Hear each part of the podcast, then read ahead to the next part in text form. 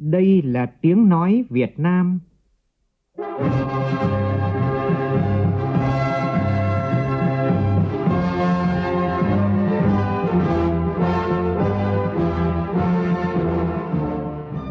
Việt Nam. Là tiếng nói Việt Nam phát thanh từ Hà Nội, thủ đô nước Cộng hòa xã hội chủ nghĩa Việt Nam.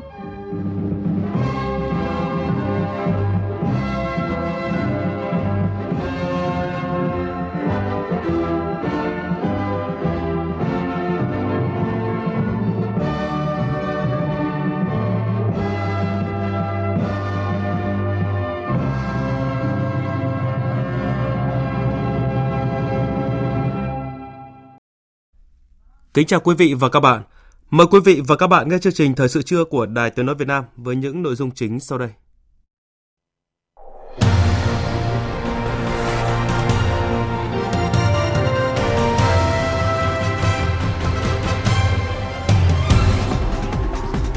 Chủ tịch nước Võ Văn Thưởng gặp mặt các nguyên cán bộ đoàn thanh niên qua các thời kỳ.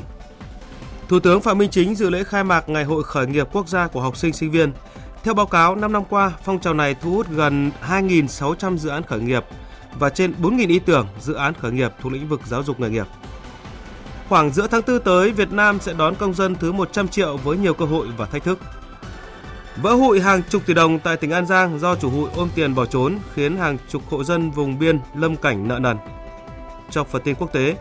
Hội nghị nước Liên Hợp Quốc năm nay thông qua chương trình nghị sự về nước mang tính bước ngoặt, bao gồm gần 700 cam kết của các nước thành viên trong việc bảo vệ nguồn tài nguyên chung toàn cầu quý báu nhất của nhân loại. Dữ liệu từ một số nền tảng du lịch của Trung Quốc cho thấy Việt Nam là một trong những điểm đến ưa thích nhất của du khách Trung Quốc trong dịp nghỉ lễ 30 tháng 4, mùng 1 tháng 5 này. Chương trình cũng có mục điểm các sự kiện nổi bật trong tuần qua những phát ngôn và con số ấn tượng.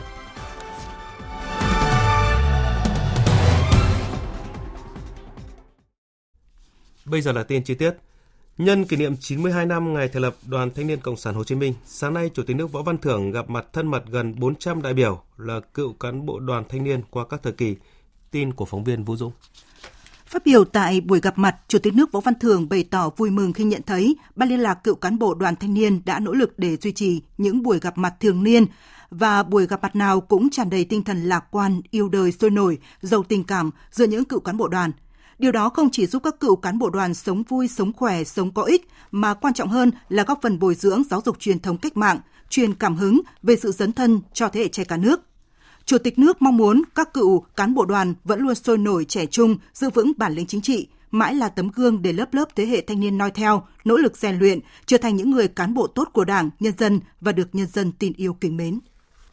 Trước đó vào tối qua, Chủ tịch nước Võ Văn Thưởng dự lễ kỷ niệm 60 năm phong trào nghìn việc tốt và tuyên dương dũng sĩ nghìn việc tốt. Sự kiện do Trung ương Đoàn Thanh niên Cộng sản Hồ Chí Minh, Hội đồng đội Trung ương và Ủy ban Nhân dân tỉnh Bắc Ninh phối hợp tổ chức tối qua tại thành phố Bắc Ninh. Nghìn việc tốt là phong trào thi đua yêu nước của thiếu nhi Việt Nam được phát động tại trường cấp 2 Liên Sơn, nay là trường trung học cơ sở Tam Sơn, huyện Từ Sơn, tỉnh Bắc Ninh. Chỉ sau một thời gian ngắn, phong trào nghìn việc tốt từ trường Tam Sơn đã nhanh chóng lan tỏa trở thành phong trào thi đua yêu nước sâu rộng của thiếu nhi Việt Nam, thắp sáng lên không khí hăng hái thi đua học tập, lao động, rèn luyện, bồi đắp tình thương yêu, nhân ái, làm nhiều việc tốt, việc có ích, khẳng định vai trò của thiếu nhi, tuổi nhỏ, làm việc nhỏ, tham gia xây dựng, bảo vệ quê hương đất nước, xây dựng đội vững mạnh, giúp đỡ nhau và thi đua làm nghìn việc tốt. Trong 6 tuần thi đua cao điểm của thiếu nhi cả nước vừa qua, đã có hơn 66.400 hoạt động hưởng ứng triển khai, 56 công trình tiêu biểu cấp tỉnh.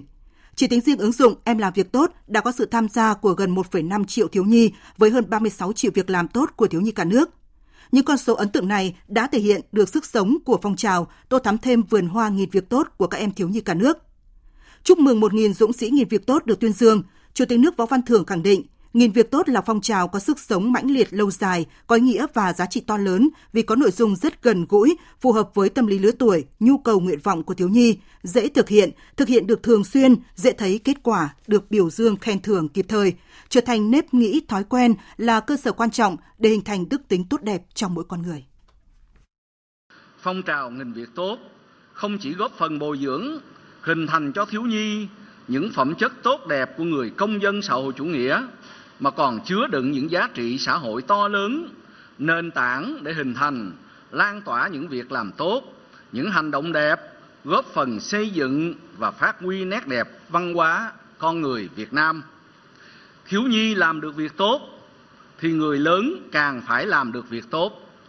tránh xa việc xấu. Xã hội ta sẽ tốt đẹp lên rất nhiều nếu từ trẻ em đến người lớn đều làm nhiều việc tốt. Để phong trào nghề việc tốt được phát huy mạnh mẽ hơn nữa, Chủ tịch nước đề nghị Đoàn Thanh niên Cộng sản Hồ Chí Minh, Đội Thiếu niên Tiền phong Hồ Chí Minh tiếp tục nghiên cứu, rút ra bài học hay để đẩy mạnh phong trào nghề việc tốt trong bối cảnh mới, với những cách làm sáng tạo, thiết thực hiệu quả, tạo điều kiện môi trường để thiếu nhi được làm nhiều việc tốt, nhân lên nhiều hơn nữa những tấm gương người tốt, việc làm tốt, hành động tốt. Các đoàn thể ngành giáo dục và các bậc cha mẹ tiếp tục quan tâm chăm lo bảo vệ giáo dục thiếu niên nhi đồng, dành những điều kiện tốt nhất để các cháu thiếu nhi được vui chơi, học tập rèn luyện, phát huy trí tuệ tài năng, thi đua thực hiện 5 điều Bác Hồ dạy và các phong trào do Đội Thanh niên Tiền phong Hồ Chí Minh tổ chức. Sáng nay tại tỉnh Thừa Thiên Huế, Thủ tướng Phạm Minh Chính dự lễ khai mạc Ngày hội khởi nghiệp quốc gia của học sinh sinh viên. Chương trình do Bộ Giáo dục và Đào tạo, Trung ương Đoàn Thanh niên Cộng sản Hồ Chí Minh chủ trì phối hợp với Ủy ban Nhân dân tỉnh Thừa Thiên Huế tổ chức. Đây là sự kiện quan trọng nhằm truyền cảm hứng, tạo động lực, thúc đẩy khát vọng khởi nghiệp, đổi mới sáng tạo của thanh niên, nhất là học sinh sinh viên trên cả nước. Tin của phóng viên Vũ Khuyên. Theo báo cáo, trong 5 năm thực hiện đề án hỗ trợ học sinh sinh viên khởi nghiệp đến năm 2025 của Thủ tướng Chính phủ, đã thu hút được gần 2.600 dự án khởi nghiệp của học sinh sinh viên và trên 4.000 ý tưởng dự án khởi nghiệp thuộc lĩnh vực giáo dục nghề nghiệp. Trong đó, nhiều dự án đã đoạt giải thưởng và được thương mại hóa. Đến nay đã có trên 60 quỹ đầu tư mạo hiểm, hơn 3.000 doanh nghiệp khởi nghiệp thành công. Gần 100 trường đại học đã đưa khởi nghiệp thành một môn học. Nhiều cơ sở đào tạo có quỹ hỗ trợ sinh viên khởi nghiệp. Có 98 vườn ươm khởi nghiệp trong trường học. Thay mặt lãnh đạo Đảng, Nhà nước, Thủ tướng Phạm Minh Chính biểu dương những kết quả đã đạt được trong thời gian qua và gửi lời chúc mừng tốt đẹp nhất tới các chuyên gia, nhà khoa học, các doanh nghiệp, các thầy cô giáo cùng toàn thể các cháu học sinh sinh viên. Bên cạnh phân tích những kết quả đã đạt được, Thủ tướng cũng chỉ ra những hạn chế, trong đó hệ sinh thái khởi nghiệp chưa tương xứng với tiềm năng, vẫn còn khoảng cách so với một số nước trong khu vực và thế giới. Khởi nghiệp, đổi mới sáng tạo đối với thanh niên vẫn còn nhiều khó khăn, rào cản. Nhiều thanh niên có ý tưởng tốt nhưng chưa thể biến thành hiện thực.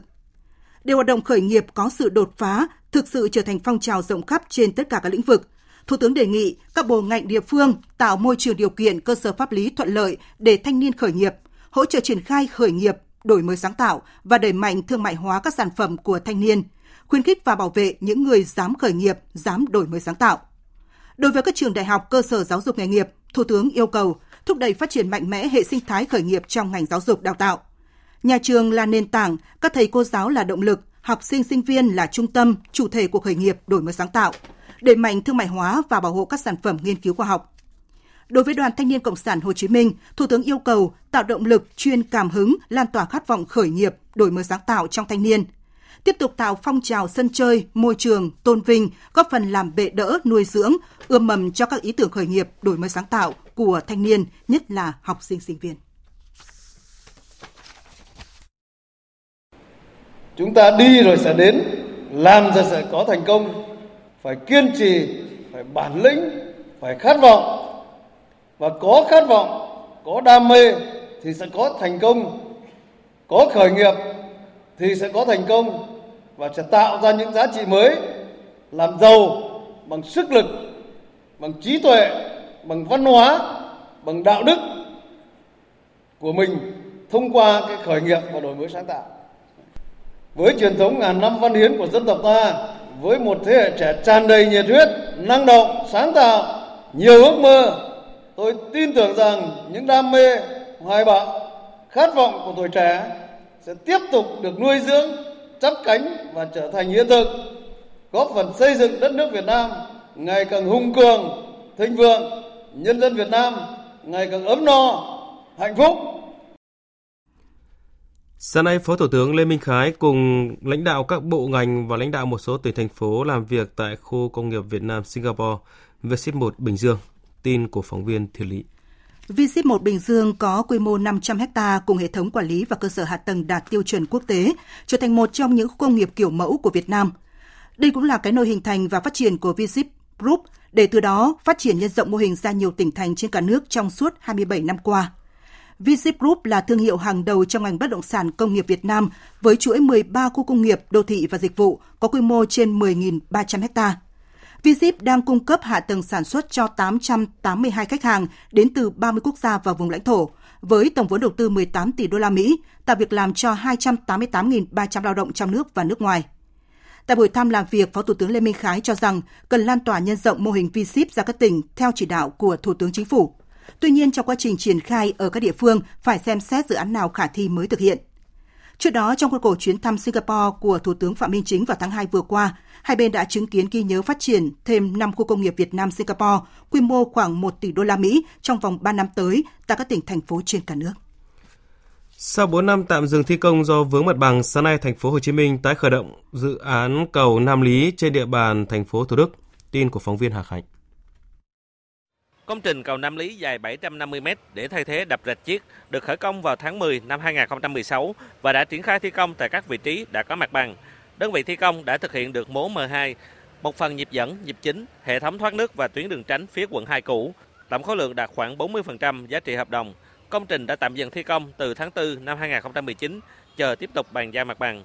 Sau 4 năm tạm dừng, đến tháng 3 năm 2023, thành phố Thủ Đức đã cơ bản hoàn tất công tác bồi thường, hỗ trợ và bàn giao mặt bằng để chủ đầu tư triển khai thực hiện dự án. Ông Lương Minh Phúc, Giám đốc Ban Giao thông cho biết, sau khi tiếp nhận phần mặt bằng này, Ban sẽ cùng các đơn vị thi công tư vấn, tập kết vật tư thiết bị, chuẩn bị thi công trở lại trước ngày 10 tháng 4. Dự kiến sau khi nhận được mặt bằng thì chúng tôi sẽ hoàn thành công trình phục vụ bà con tối đa trong vòng 14 tháng. Và cũng rất là mong là trong thời gian tới thì thành phố Thủ Đức sẽ tiếp tục bàn giao các cây cầu Tạng Long, Nam Lý, Ông Nhiêu, Ông Bồn để chủ đầu tư có điều kiện sớm hoàn thành các cây cầu còn lại trên địa bàn thành phố Thủ Đức và đưa vào khai thác phục vụ người dân. Dự án xây dựng cầu Nam Lý là một trong những dự án trọng điểm trên địa bàn thành phố Thủ Đức, có ý nghĩa đặc biệt trong kết nối hạ tầng giao thông, tạo không gian và động lực phát triển kinh tế xã hội cho thành phố Thủ Đức. Thời gian tới, thành phố Thủ Đức tiếp tục hoàn thành công tác bồi thường, hỗ trợ và bàn giao mặt bằng để chủ đầu tư triển khai thực hiện 3 dự án cầu khác trên địa bàn, kết nối hạ tầng giao thông trong khu vực. Tối qua tại khu vực vườn hoa đèn Bà Kiệu, Hoàn Kiếm, Hà Nội, thành phố Hà Nội khai mạc lễ hội du lịch Hà Nội năm 2023 với chủ đề Kết nối di sản, phát triển du lịch, hướng tới phát triển các sản phẩm du lịch nhằm thu hút du khách trong nước và quốc tế đến với thủ đô. Phóng viên Huyền Trang đưa tin. Lễ hội du lịch Hà Nội 2023 được tổ chức từ ngày 24 đến ngày 26 tháng 3. Ngay trong ngày đầu tiên khai mạc, lễ hội đã nhận được sự hưởng ứng của đông đảo người dân thủ đô và du khách bởi sức hấp dẫn từ những sản phẩm du lịch mới được giới thiệu quảng bá. Chị Nguyễn Thị Hà, du khách Phú Yên, chia sẻ. Mình nghĩ là đây là một chương trình rất là hữu ích cho tất cả các doanh nghiệp du lịch nói riêng Hà Nội và chung với cả nước. Mình mong là Hà Nội có nhiều lần tổ chức như thế này để giúp đỡ cho ngành du lịch phục hồi. Với sự tham gia của các doanh nghiệp du lịch lớn, các hãng hàng không, các điểm đến hấp dẫn, các cơ quan quản lý xúc tiến du lịch địa phương, lễ hội du lịch Hà Nội 2023 hứa hẹn sẽ mang đến chuỗi các sự kiện sôi động, kích thích nhu cầu tìm hiểu và mua sắm các sản phẩm du lịch của người dân trên khắp mọi miền đất nước. Tại lễ khai mạc, ông Nguyễn Lê Phúc, Phó Tổng cục trưởng Tổng cục Du lịch, Bộ Văn hóa, Thể thao và Du lịch nhấn mạnh. Chủ đề kết nối di sản, phát triển du lịch năm nay không chỉ là một thông điệp mà còn là một nhiệm vụ lớn, đòi hỏi sự nỗ lực của cả ngành du lịch và các lĩnh vực khác trong xã hội. Chúng ta cần kết nối di sản văn hóa, lịch sử và thiên nhiên của Hà Nội để phát huy tiềm năng du lịch, đồng thời tạo ra những trải nghiệm độc đáo, phong phú cho du khách. Để thực hiện mục tiêu kết nối di sản, phát triển du lịch, chúng ta cần sự đồng lòng, cùng chung tay góp sức của mọi người. Qua đó cần đẩy mạnh công tác tuyên truyền giáo dục để nâng cao nhận thức của nhân dân về giá trị di sản và vai trò của du lịch trong phát triển kinh tế xã hội, giúp người dân thêm yêu quý, gìn giữ và phát huy giá trị di sản trong cuộc sống hàng ngày. Đến với lễ hội du lịch Hà Nội năm nay, du khách có cơ hội mua hàng nghìn tour kích cầu du lịch của các doanh nghiệp du lịch hàng đầu tới các điểm đến văn hóa, di sản của Hà Nội và các địa phương trên cả nước. Ngoài ra, nhiều tour du lịch nước ngoài được giới thiệu quảng bá với hàng nghìn vé máy bay khuyến mãi được cung cấp bởi hãng hàng không Vietjet. Đặc biệt, du khách sẽ được thưởng thức trải nghiệm nhiều món ẩm thực phong phú hấp dẫn của nhiều vùng miền trên cả nước, mua sắm các sản phẩm làng nghề độc đáo, đậm chất văn hóa tại khu vực nhà Bát Giác và phố Lê Thạch, quận Hoàn Kiếm, Hà Nội. Căn cứ vào tốc độ tăng dân số trung bình những năm gần đây, dự kiến trung tuần tháng 4 tới nước ta sẽ đón công dân thứ 100 triệu. Trước đó, ngày 1 tháng 11 năm 2013, dân số nước ta cán mốc 90 triệu người và sau gần 10 năm đã tăng thêm 10 triệu người nữa. Phóng viên Văn Hải thông tin. Khi cán mốc 100 triệu dân vào trung tuần tháng 4 tới, Việt Nam sẽ chính thức trở thành một trong 15 quốc gia trên thế giới và một trong 3 quốc gia trong khu vực Đông Nam Á có quy mô dân số 100 triệu người. Chính phủ đã giao cho Bộ Y tế, Bộ Kế hoạch và Đầu tư và Ủy ban Nhân dân thành phố Hà Nội chuẩn bị tổ chức sự kiện dân số đạt 100 triệu người. Hiện Tổng cục Dân số Kế hoạch hóa gia đình đang phối hợp với Tổng cục Thống kê xây dựng kế hoạch, chủ đề, thông điệp chào đón sự kiện này. Tiến sĩ Phạm Vũ Hoàng, Phó Tổng cục trưởng Tổng cục Dân số Kế hoạch hóa gia đình Bộ Y tế cho biết, khi dân số đạt 100 triệu người, Việt Nam sẽ đứng trước nhiều cơ hội và thách thức. Chúng ta đang ở trong thời kỳ dân số hóa, nhưng đồng thời chúng ta cũng đang ở trong thời kỳ gọi là già hóa dân số, bắt đầu từ năm 2011. Và cũng theo dự báo của Tổng cục Thống kê ấy, thì cũng sẽ kết thúc vào năm 2038 với cái số lượng người cao tuổi trên 60 tuổi ấy, đạt là 20%. Thì là một xã hội già hóa với cái số lượng người cao tuổi rất lớn. Hiện nay số lượng người cao tuổi tương đương là khoảng 12 triệu. Là một cái việc là hết sức thách thức. Thế ngoài ra thì với quy mô dân số 100 triệu người như vậy thì về cái phần mặt cơ cấu dân số cũng còn nhiều vấn đề thách thức, ví dụ như là mất cân bằng tỷ số giới tính khi sinh và những cái vấn đề liên quan đến nâng cao chất lượng dân số, rồi những cái vấn đề về phân bố dân cư thì còn rất nhiều vấn đề thách thức. Thời sự VOV, nhanh, tin cậy, hấp dẫn.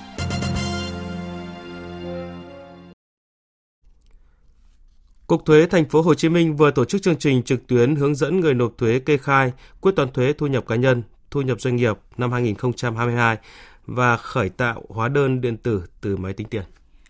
Trong hơn 2 giờ diễn ra, chương trình đã có hơn 8.300 lượt người theo dõi trên các kênh trực tuyến của Cục Thuế Thành phố Hồ Chí Minh, gồm kênh YouTube và Facebook.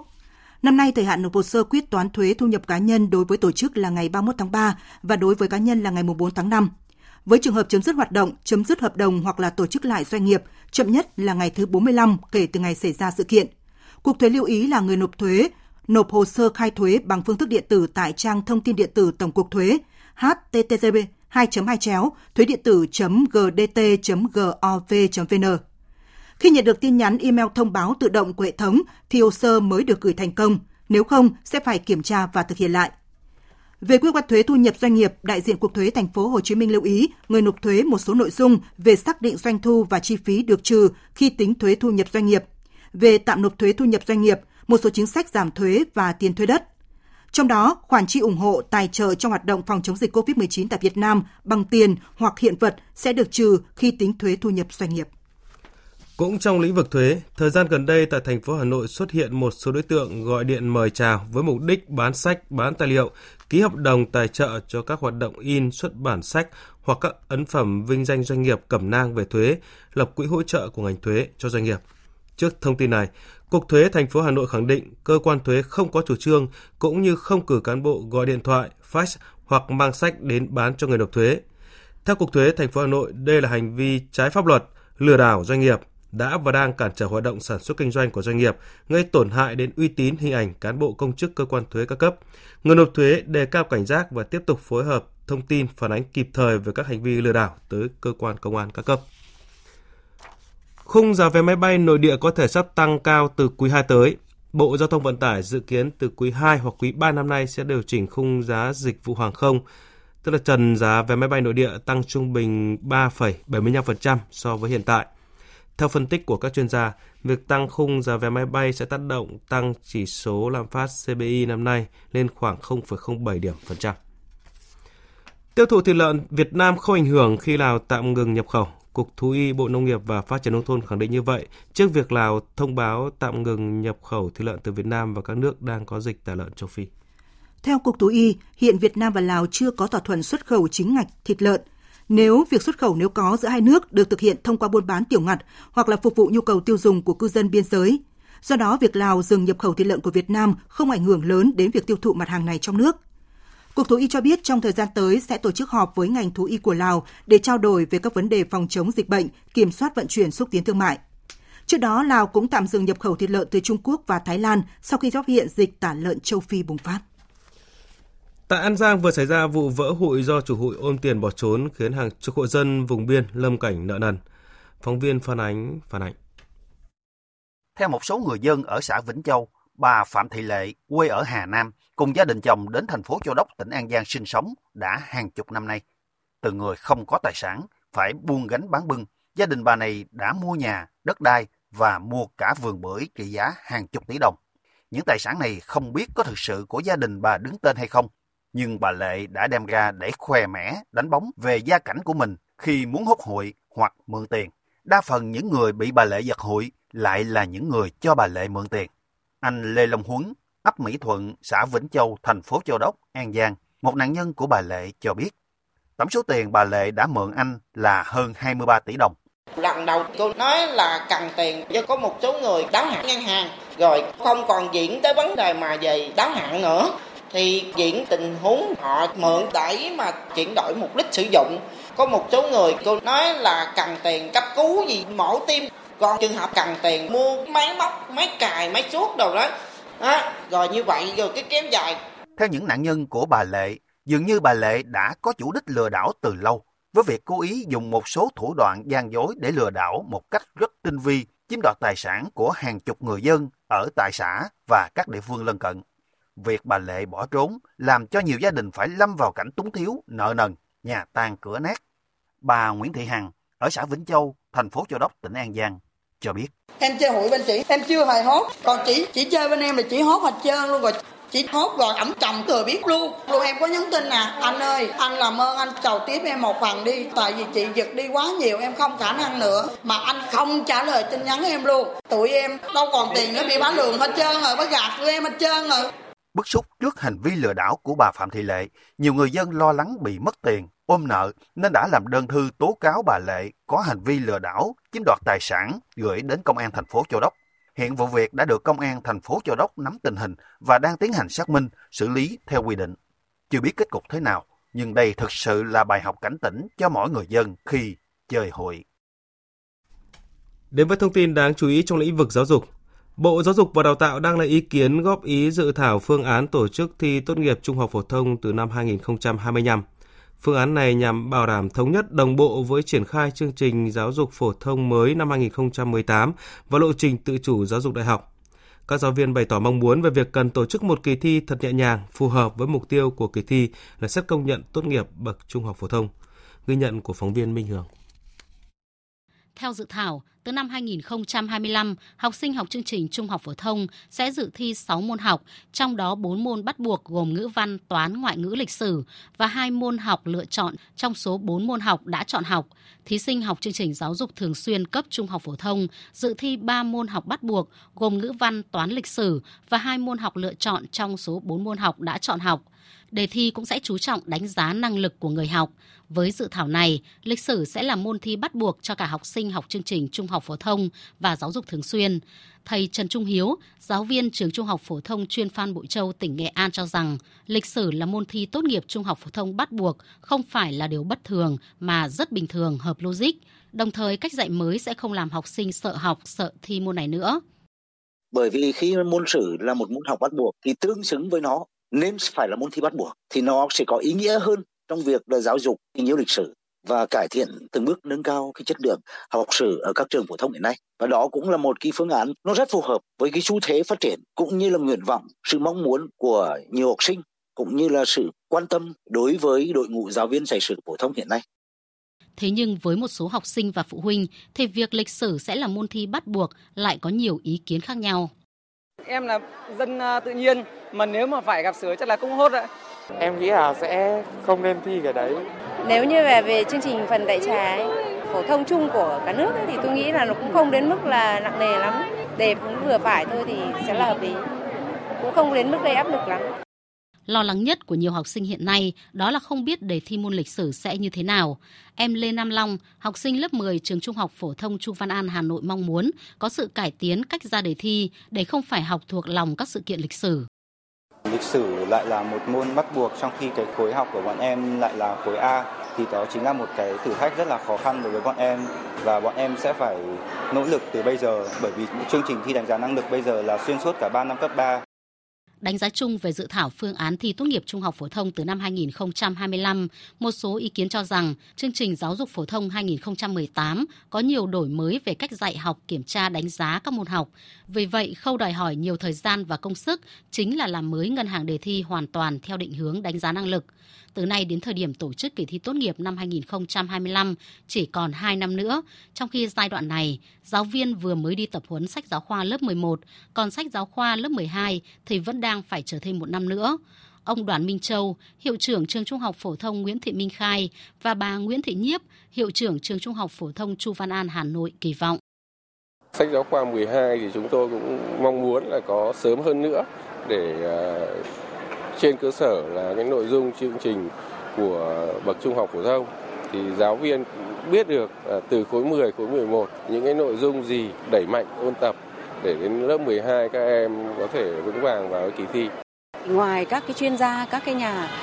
tham gia viết sách thì rất cần đội ngũ trực tiếp giảng dạy từ các trường trung học phổ thông trên toàn quốc ở khắp vùng miền để làm sao mà bộ có được những người giảng dạy thực tiễn nhất để cái hệ thống câu hỏi nó phong phú nhất và nó sát thực tiễn nhất. Nhiều ý kiến cũng mong muốn kỳ thi tốt nghiệp từ năm 2025 dù dự kiến có tới 6 môn thi nhưng phải thực sự là một kỳ thi nhẹ nhàng, đánh giá những kiến thức cơ bản ở bậc phổ thông của học sinh. Việc tuyển sinh đại học cao đẳng nên do các cơ sở đào tạo tự chủ với các cách tuyển sinh khác nhau, phù hợp với yêu cầu đào tạo của từng trường. Tiếp theo là một số thông tin thời tiết qua tổng hợp của biên tập viên Mai Hồng. Thưa quý vị và các bạn, hôm nay Bắc Bộ trong đó có thủ đô Hà Nội nhiệt độ giảm từ 5 đến 6 độ so với ngày hôm qua. Trời hôm nay chuyển mát là do không khí lạnh đã ảnh hưởng yếu đến một số nơi ở khu Đông Bắc Bắc Bộ. Ngày và đêm nay không khí lạnh sẽ tiếp tục ảnh hưởng đến các nơi khác ở phía Đông Bắc Bộ và một số nơi khác ở phía Tây Bắc Bộ. Gió Đông Bắc trong đất liền mạnh dần lên cấp 2, cấp 3, vùng ven biển cấp 3, cấp 4. Hôm nay phía Đông Bắc Bộ trời chuyển mát, từ đêm trời sẽ lạnh, vùng núi có nơi trời rét. Trong đợt không khí lạnh này, nhiệt độ thấp nhất ở phía Đông Bắc Bộ phổ biến từ 18 đến 21 độ, vùng núi có nơi dưới 17 độ. Ngày và đêm nay ở khu vực Bắc Bộ có mưa rào và dông rải rác, riêng vùng núi có mưa vừa, có nơi mưa to với lượng mưa từ 10 đến 30 mm, có nơi trên 50 mm. Đêm nay và sáng mai ở khu vực từ Thanh Hóa đến Thừa Thiên Huế có mưa rào và dông rải rác, cục bộ có mưa vừa mưa to. Mưa dông tập trung chủ yếu là vào chiều và tối. Ở Tây Nguyên và Nam Bộ ban ngày trời nắng nóng, nhiệt độ cao nhất khoảng 35 độ. Miền Đông có nơi nhiệt độ lên trên 36 độ. Chiều tối và đêm có mưa rào và dông vài nơi.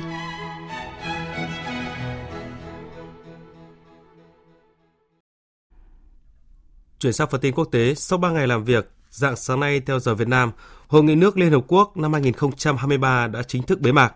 Hội nghị thông qua chương trình nghị sự và nhiều cam kết ý nghĩa khác về nước.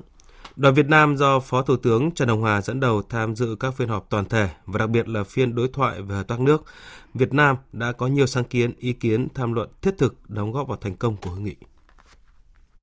Phát biểu tại phiên bế mạc hội nghị, Tổng thư ký Liên Hợp Quốc Antonio Guterres đã hoan nghênh kết quả hội nghị với việc đưa ra được một tầm nhìn chung đầy tham vọng. Tổng thư ký Guterres đồng thời kêu gọi cộng đồng quốc tế khẩn trương hành động để điều chỉnh và bảo vệ nguồn tài nguyên nước nhằm ngăn chặn xung đột và đảm bảo sự thịnh vượng của thế giới trong tương lai. Theo người đứng đầu Liên Hợp Quốc, nước xứng đáng được đặt vào vị trí trung tâm trong chương trình nghị sự chính trị toàn cầu và mọi hy vọng của nhân loại về tương lai phụ thuộc vào việc thế giới có thể đưa chương trình nghị sự nước vào cuộc sống theo hướng khoa học hay không.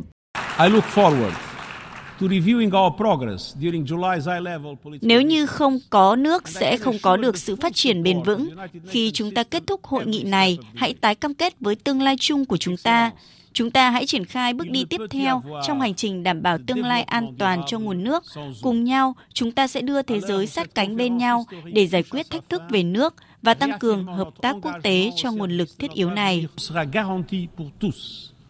Việc Hội nghị nước Liên Hợp Quốc năm 2023 thông qua chương trình nghị sự về nước được xem là một kết quả mang tính bước ngoặt, bao gồm gần 700 cam kết của các nước thành viên trong việc bảo vệ nguồn tài nguyên chung toàn cầu quý báu nhất của nhân loại. Chương trình nghị sự cũng đề ra một loạt cam kết hành động có ý nghĩa quan trọng, từ việc lựa chọn thực phẩm thông minh hơn cho tới việc đánh giá lại tài nguyên nước như một động lực kinh tế và là một phần di sản văn hóa của hành tinh. Phát biểu tại cuộc họp báo sau hội nghị, Phó Tổng Thư ký Liên Hợp Quốc phụ trách các vấn đề kinh tế và xã hội nhấn mạnh. Cam kết về nước bao quát một loạt hành động mang tính phổ quát, từ việc xây dựng dữ liệu và hệ thống kiểm soát về nước nhằm cải thiện độ đàn hồi của cơ sở hạ tầng. Đã có 700 cam kết được đưa ra trong chương trình nghị sự và các hành động lần này, và đây mới chỉ là sự khởi đầu. Các đại biểu tham dự hội nghị cũng nhất trí rằng tài nguyên nước là một phần của chương trình nghị sự 2030 về phát triển bền vững, đồng thời là một trong số 17 mục tiêu phát triển bền vững. Trong bối cảnh thế giới đang chật vật ứng phó với tình trạng biến đổi khí hậu, khan hiếm nước và ô nhiễm hiện nay. Lĩnh vực ngân hàng của châu Âu có khả năng phục hồi nhờ nguồn vốn mạnh và có tính thanh khoản cao. Đây là khẳng định và cũng là lời trấn an của nhiều nhà lãnh đạo Liên minh châu Âu tại hội nghị thượng đỉnh thường kỳ của khối hôm qua trong bối cảnh của cuộc giải cứu khẩn cấp Credit Suisse và sự sụp đổ một số ngân hàng ở Mỹ gần đây đang làm dấy lên lo ngại về hiệu ứng lây lan trong lĩnh vực tài chính toàn cầu.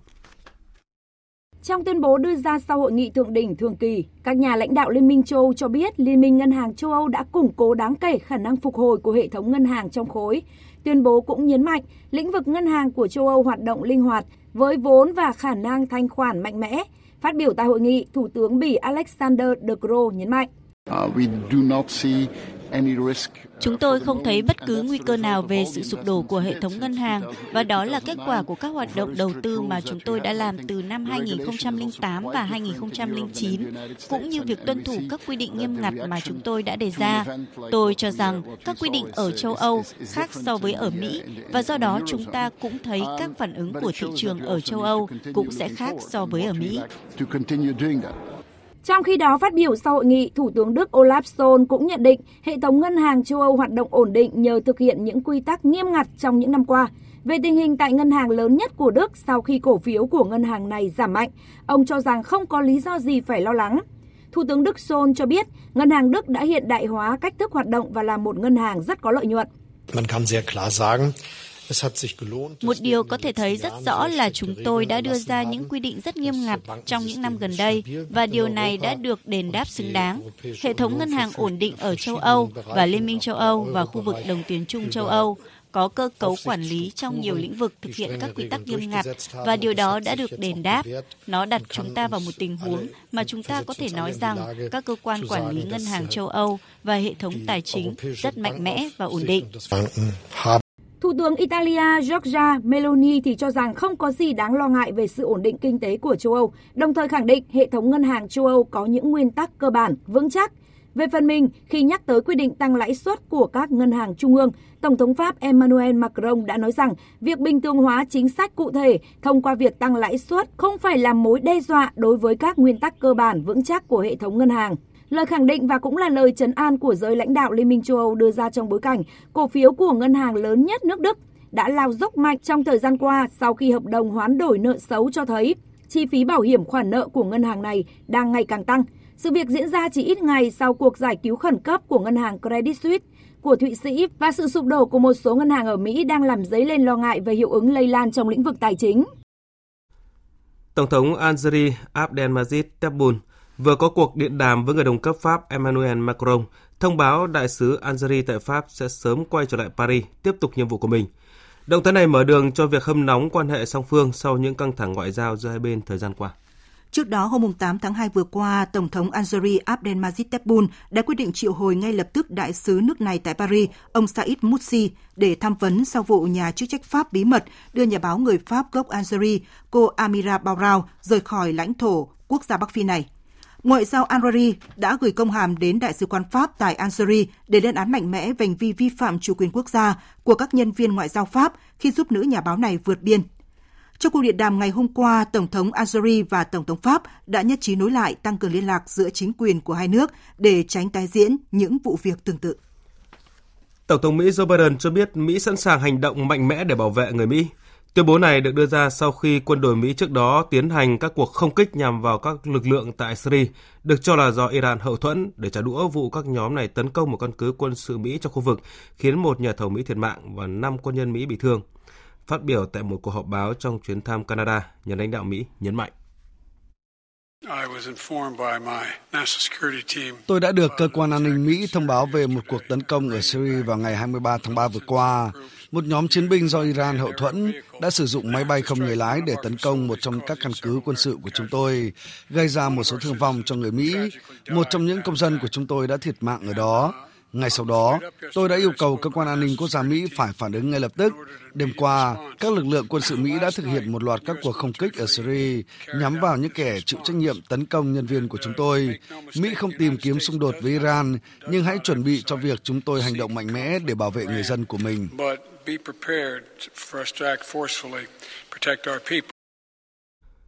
Thông tin mới nhất, Lầu Năm Góc cho biết một căn cứ quân sự Mỹ ở miền đông Syria vừa tiếp tục bị tấn công bằng máy bay không người lái. Tuy vậy, cuộc tấn công này không gây ra thiệt hại đáng kể nào tại căn cứ quân sự Mỹ. Slovakia là quốc gia tiếp theo tham gia vào danh sách các quốc gia cấm TikTok của Trung Quốc sau khi hệ thống thông tin của Quốc hội Slovakia bắt đầu chặn ứng dụng này trên các thiết bị chính thức. Trong một bức thư kêu gọi các nghị sĩ tẩy chay TikTok, Văn phòng Quốc hội Slovakia cũng lưu ý rằng số lượng, cách thức và loại dữ liệu được thu nhập không tương ứng với mục đích chính của ứng dụng là mạng xã hội và có thể được sử dụng trong một cuộc tấn công mạng nhắm mục tiêu vào những người cụ thể, các kết nối, thiết bị và tài sản khác của họ mà một người sử dụng khi làm việc với các phương tiện liên lạc điện tử. Trước đó, Pháp cũng vừa tuyên bố cấm sử dụng ứng dụng chia sẻ video TikTok trên điện thoại làm việc của công chức, quyết định nhằm đảm bảo an ninh mạng cho các cơ quan hành chính và công chức. Lệnh cấm có hiệu lực ngay lập tức và các cơ quan chức năng sẽ giám sát sự tuân thủ. Hiện một loạt chính phủ và cơ quan của các nước phương Tây đã cấm TikTok trong những tuần gần đây, bao gồm Quốc hội Vương quốc Anh, chính quyền Hà Lan, Bỉ và Quốc hội New Zealand. Cuối tháng trước, hai cơ quan hoạch định chính sách lớn nhất của Liên minh châu Âu là Ủy ban châu Âu và Hội đồng châu Âu cũng đã cấm TikTok trên điện thoại của nhân viên vì lý do an ninh mạng. Thưa quý vị, theo dữ liệu từ một số nền tảng du lịch của Trung Quốc, đợt sốt du lịch dự kiến sẽ diễn ra vào dịp nghỉ lễ mùng 1 tháng 5 sau khi Trung Quốc hạ cấp quản lý COVID-19. Những nơi nằm trong vành đai bay 4 giờ như là Thái Lan, Hồng Kông, Nhật Bản, Macau, Malaysia, Hàn Quốc, Singapore, Indonesia, Philippines, Việt Nam là những điểm đến được người Trung Quốc ưa thích nhất. Phóng viên Bích Thuận, thường trú tại Bắc Kinh, đưa tin. Dữ liệu của Thống trấn Travel cũng cho biết, sau khi Bộ Văn hóa và Du lịch Trung Quốc công bố danh sách thí điểm nối lại du lịch theo đoàn đợt mới đối với 40 quốc gia, trong đó có Việt Nam, lượng tư vấn thị thực du lịch đến các quốc gia này đã tăng nhanh chóng, có thời điểm tăng hơn 4 lần. Còn theo dữ liệu của Flickr, một trong những nền tảng phổ biến đối với người Trung Quốc trong lĩnh vực du lịch, lượng tìm kiếm về thị thực khoảng một tuần gần đây đã tăng 886%, lượng xin thị thực cũng tăng 680% so với cùng kỳ năm ngoái. Tờ Kinh tế Thế giới 21 cho biết, trong một tháng trở lại đây, lượng đặt vé máy bay quốc tế đã tăng 46% so với cùng kỳ năm ngoái, lượng xin visa tăng gần 7 lần. Những nơi nằm trong vành đai bay 4 giờ như Thái Lan, Hồng Kông, Nhật Bản, Macau, Malaysia, Hàn Quốc, Singapore, Indonesia, Philippines, Việt Nam là những điểm đến hot nhất. Tờ Hà Môn buổi chiều dẫn lời phụ trách một hãng du lịch địa phương cho biết, dựa trên số lượt truy cập vào trang web chính thức và các cuộc gọi đến tổng đài thời gian gần đây, các điểm đến du lịch nước ngoài được người dân quan tâm trong kỳ nghỉ mùng 1 tháng 5 là các sản phẩm du lịch liên quan đến Nhật Bản, Việt Nam, Italy, Serbia, Pháp và Tây Ban Nha. Dữ liệu trên nền tảng du lịch Ctrip cũng cho thấy, tổng lượng đặt phòng du lịch trong nước dịp nghỉ lễ mùng 1 tháng 5 năm nay tại Trung Quốc tăng 150%, du lịch nước ngoài tăng gần 17 lần so với cùng kỳ năm ngoái.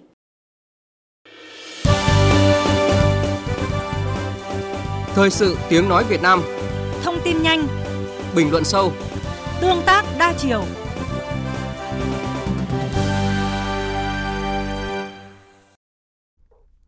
Thưa quý vị, nhân dịp kỷ niệm 92 năm ngày thành lập Đoàn Thanh niên Cộng sản Hồ Chí Minh,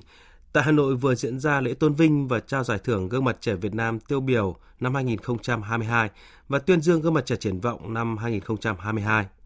Trung úy Thào A Khứ, Công an huyện Điện Biên, tỉnh Điện Biên là một trong 10 gương mặt trẻ tiêu biểu Việt Nam. Sinh ra và lớn lên ở một xã biên giới khó khăn, trọng điểm về ma túy, Trung úy Thào A Khứ từ nhỏ đã ấp ủ ước mơ trở thành người chiến sĩ công an nhân dân để mang lại bình yên cho quê hương. Nhờ nghị lực, ý chí quyết tâm, ước mơ ấy đã trở thành hiện thực. Câu chuyện của phóng viên Vũ Lợi thường trú tại khu vực Tây Bắc kể về và truyền cảm hứng từ Thào A Khứ. Xã Mường Lói, huyện Điện Biên, tỉnh Điện Biên, nơi Trung úy Thào A Khứ sinh ra, lớn lên là xã biên giới khó khăn và cũng là một trong những điểm nóng về ma túy ở cực Tây Tổ quốc. Chứng kiến cảnh nhiều gia đình tan nát vì bóng đèn ma túy, đói nghèo bủa vây, anh Khứ đã ấp ủ ước mơ trở thành chiến sĩ công an để mang lại bình yên cho bản làng quê hương.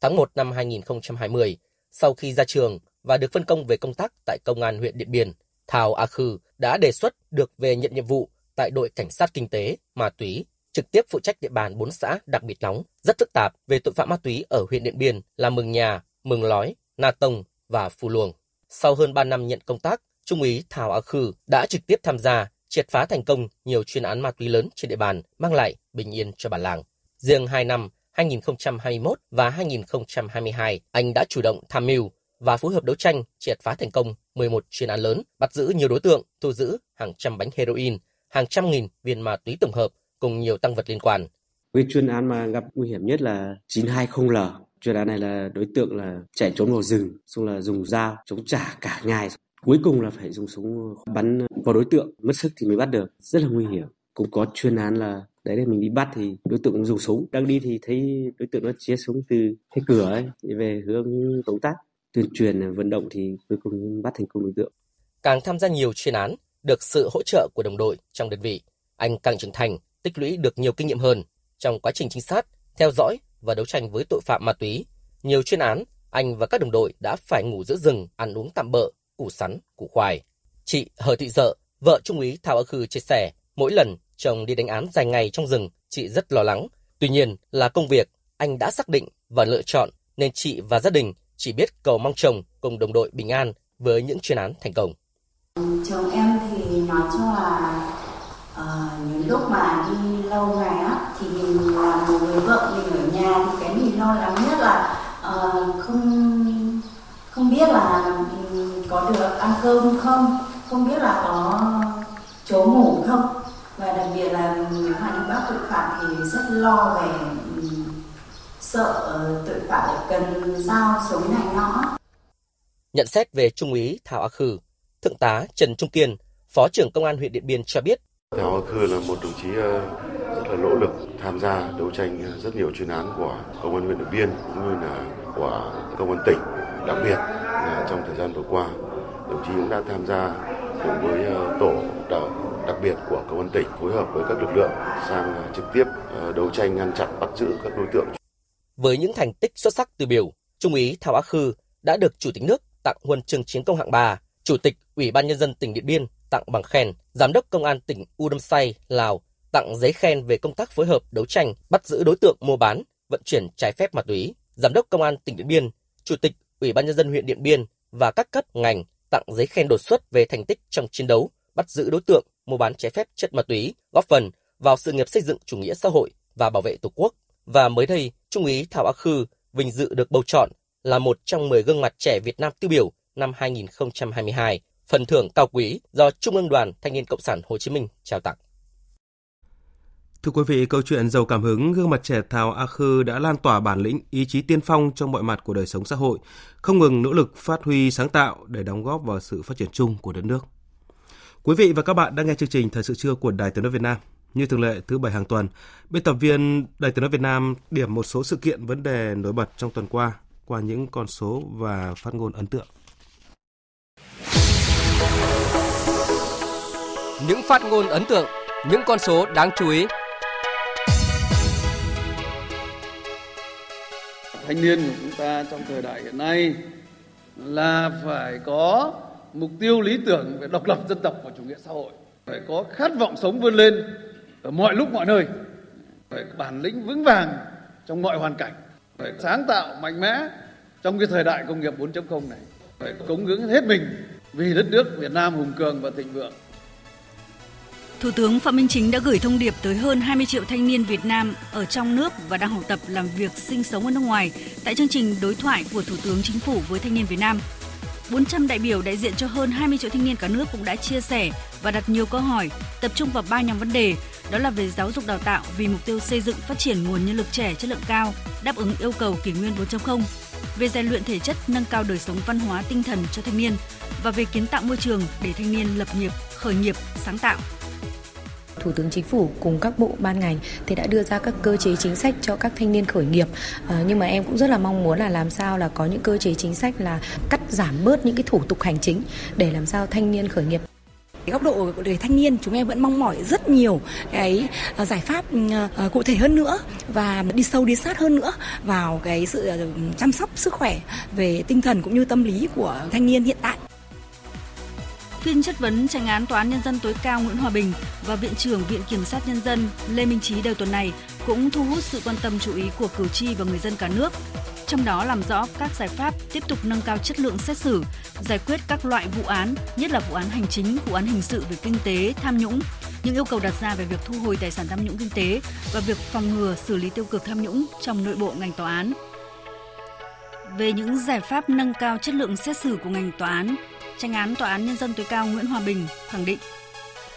Thì hàng năm các vụ án hình sự chúng tôi phải giải quyết là khoảng 80.000 vụ, tỷ lệ là dưới 1,5%, các tỷ lệ hủy sửa và áp dụng không đúng pháp luật. Và cái việc này là do lỗi chủ quan.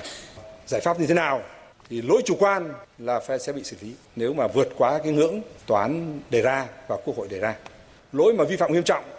thì anh sẽ bị kỷ luật. Lỗi mà không nghiêm trọng, các cái vụ án hủy sửa do những nguyên nhân mà không nghiêm trọng thì sẽ bị dừng xét xử, không tái bổ nhiệm và không có cái thi đua. Còn Viện trưởng Viện Kiểm sát Nhân dân tối cao Lê Minh Trí đưa ra các giải pháp về việc không bỏ lọt tội phạm, xử lý nghiêm tội phạm tham nhũng.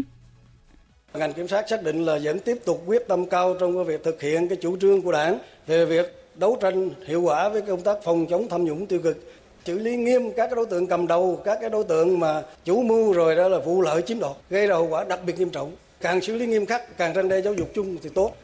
Nghiên cứu để đề xuất với cấp thẩm quyền là có cái chủ trương về chính sách hình sự phân hóa ra làm 3 loại. Cái loại xử lý nghiêm, một loại là giảm và một loại là không xử lý hình sự, xử lý đảng, xử lý hành chính thôi. Sự kiện thu hút sự quan tâm của dư luận trong tuần, đó là đoàn doanh nghiệp lớn nhất từ trước đến nay của Mỹ tới Việt Nam. Trong số những doanh nghiệp Mỹ tới Việt Nam lần này có thể kể đến những tên tuổi lớn như là Boeing, SpaceX, Netflix, Pfizer, Abbott, Citibank, Meta, Amazon, v.v. hay các công ty đã hoạt động kinh doanh sản xuất tại Việt Nam như là Coca-Cola, PepsiCo, Apple. Nhiều doanh nghiệp Mỹ đánh giá cao sự tăng tốc phát triển của Việt Nam, nhất là trong các lĩnh vực về công nghệ, dịch vụ tài chính ngân hàng và chăm sóc sức khỏe.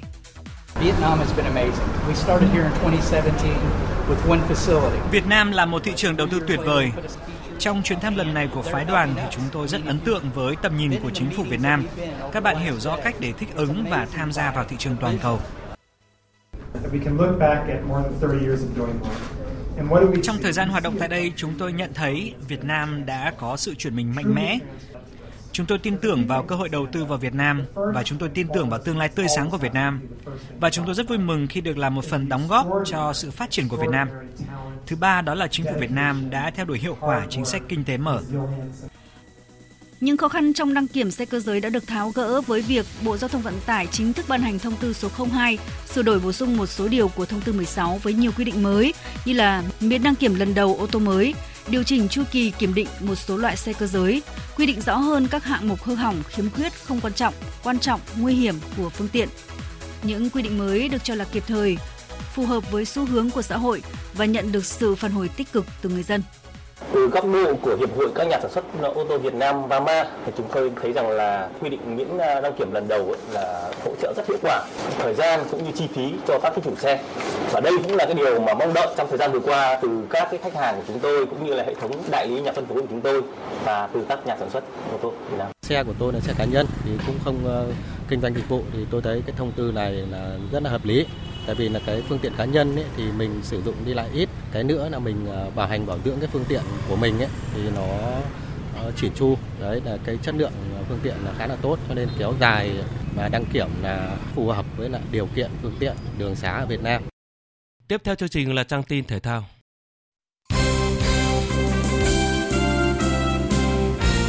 Thưa quý vị và các bạn, sau lễ khai mạc, vòng 2 giải Futsal HD Bank vô địch quốc gia 2023 đã khép lại vào tối qua bằng trận hòa kịch tính giữa câu lạc bộ Thái Sơn Bắc với Samvinet Khánh Hòa. Thái Sơn Bắc chủ động đẩy cao tốc độ trận đấu vào phút thứ 10, đội bóng của huấn luyện viên Garcia Victor vượt lên dẫn trước nhờ pha dứt điểm của Văn Tuấn. Hai đội sau đó đều bỏ lỡ những cơ hội khi bóng tìm đến sàng ngang của Thái Sơn Bắc và Samvinet Khánh Hòa. Bất ngờ xảy ra ở cuối trận khi cú phất bóng từ sân nhà của thủ môn Hữu Phúc đi thẳng vào lưới đối phương, giúp Samvinet Khánh Hòa san bằng cách biệt 1-1. Ông Trần Duy Hiếu, trưởng đoàn Futsal Samvinet Khánh Hòa bày tỏ sự hài lòng. Bước vào trận đấu với Thái Sơn Bắc là đối thủ cực kỳ khó chịu, nhưng mà cầu thủ cánh hội chúng tôi kiên trì tới phút cuối cùng và có được cái kết quả hòa 1-1, đó là đã thực hiện đúng những cái ý đồ mà ban huấn luyện đã đề ra. Chắc chắn là khi bước vào trận đấu thì chúng tôi luôn có tinh thần tự tin và đoàn kết cao nhất. đội bóng Futsal Champions League Khánh Hòa luôn lấy cái đó là kim chỉ nam. Đối với mỗi trận đấu đều là khó khăn, nhưng mà với cái sự tinh thần và đoàn kết của ekip đối chiến, rõ ràng là vào phút cuối khi mọi người có thể nghĩ là ăn bài về tỷ số, nhưng mà chúng tôi đã có được bàn thắng, đó là cái kết quả của sự nỗ lực. Trong khi đó, đội trưởng Lê Quang Vinh của Thái Sơn Bắc chia sẻ: bầu không khí vậy là náo nhiệt, lâu lắm em trải nghiệm được bầu không khí náo nhiệt, cổ động viên sôi động như thế này. Hai đội thi đấu cũng rất là tốt. Thực ra bọn em có chiến thắng thì sẽ tốt hơn nữa. Cũng gọi là cũng tiếc thôi, nhưng mà là cũng không ảnh hưởng nhiều lắm, bởi vì còn nhiều trận phía sau nữa. Cố gắng những trận phía sau mình chiến thắng thôi. Em thấy hôm nay đội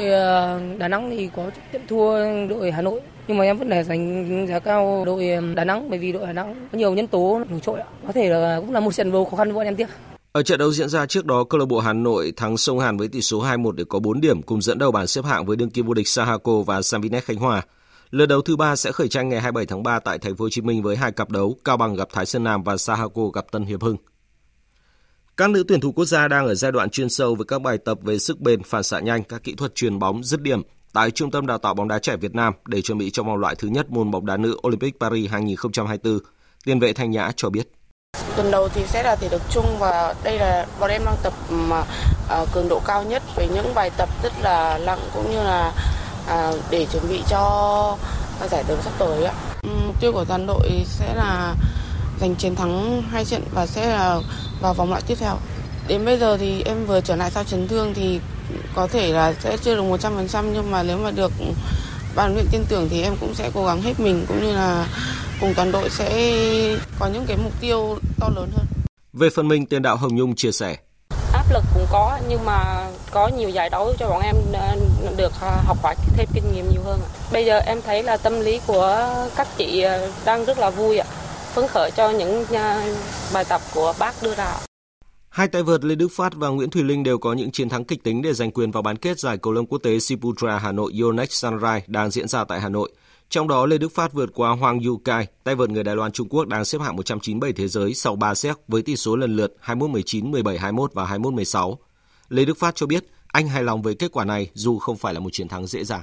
Những cái trận thắng dễ dàng lắm, nó có thể là lợi thế cho mình về thể lực và những trận sau, nhưng mà về tâm lý, chiến thuật và ngay cả thể lực gọi là đường dài thì mình với những chiến thắng như thế này thực sự là nó tiếp cho mình rất là nhiều cái sự tự tin. Tương tự ở nội dung đơn nữ, Nguyễn Thùy Linh cũng phải ngược dòng trước tay vợt của Đài Loan Trung Quốc Hoàng Trình Bình hạng 77 thế giới để giành quyền vào chung kết sau 3 set 14-21, 21-14, 21-8. Tay vợt nữ số 1 Việt Nam chia sẻ: khi mà mình có những cái chiến thắng mà nó nhanh quá thì mình sẽ rất là ít nhìn thấy điểm yếu của mình. Còn khi mà mình có những trận đấu căng thẳng, khi mà mình phải giằng co, mình đấu tranh tinh thần này, mình đấu tranh chiến thuật, phải sử dụng tất cả những cái kỹ năng mà mình có, thì phần nào đó mình sẽ học hỏi được nhiều hơn. Và mình sẽ nhìn ra là tại sao mình mất điểm và mình thua ở đâu, mình yếu ở đâu. Chính bởi vì đến những cái trận sau đó mình sẽ có cách điều chỉnh. Tối mai, võ sĩ Nguyễn Thị Tâm sẽ gặp đương kim vô địch Nikhat Zarin của nước chủ nhà Ấn Độ trong trận chung kết hạng 48 đến 50 kg nữ tại giải boxing vô địch thế giới 2023 để tranh huy chương vàng cùng giải thưởng $100,000. Trước đó ở bán kết, cô vượt qua đối thủ Ladiri Wasila của Pháp, người từng 7 lần vô địch quốc gia và 2 lần giành huy chương đồng châu Âu, để trở thành võ sĩ Việt Nam đầu tiên vào chung kết giải vô địch thế giới. Huấn luyện viên Nguyễn Như Cường của đội tuyển boxing quốc gia nhận xét: em Nguyễn Thị Tâm và một cái vận động viên hơi đi sau Hà Thị Linh và Lưu Thị Thiên một chút, nhưng Nguyễn Tâm đã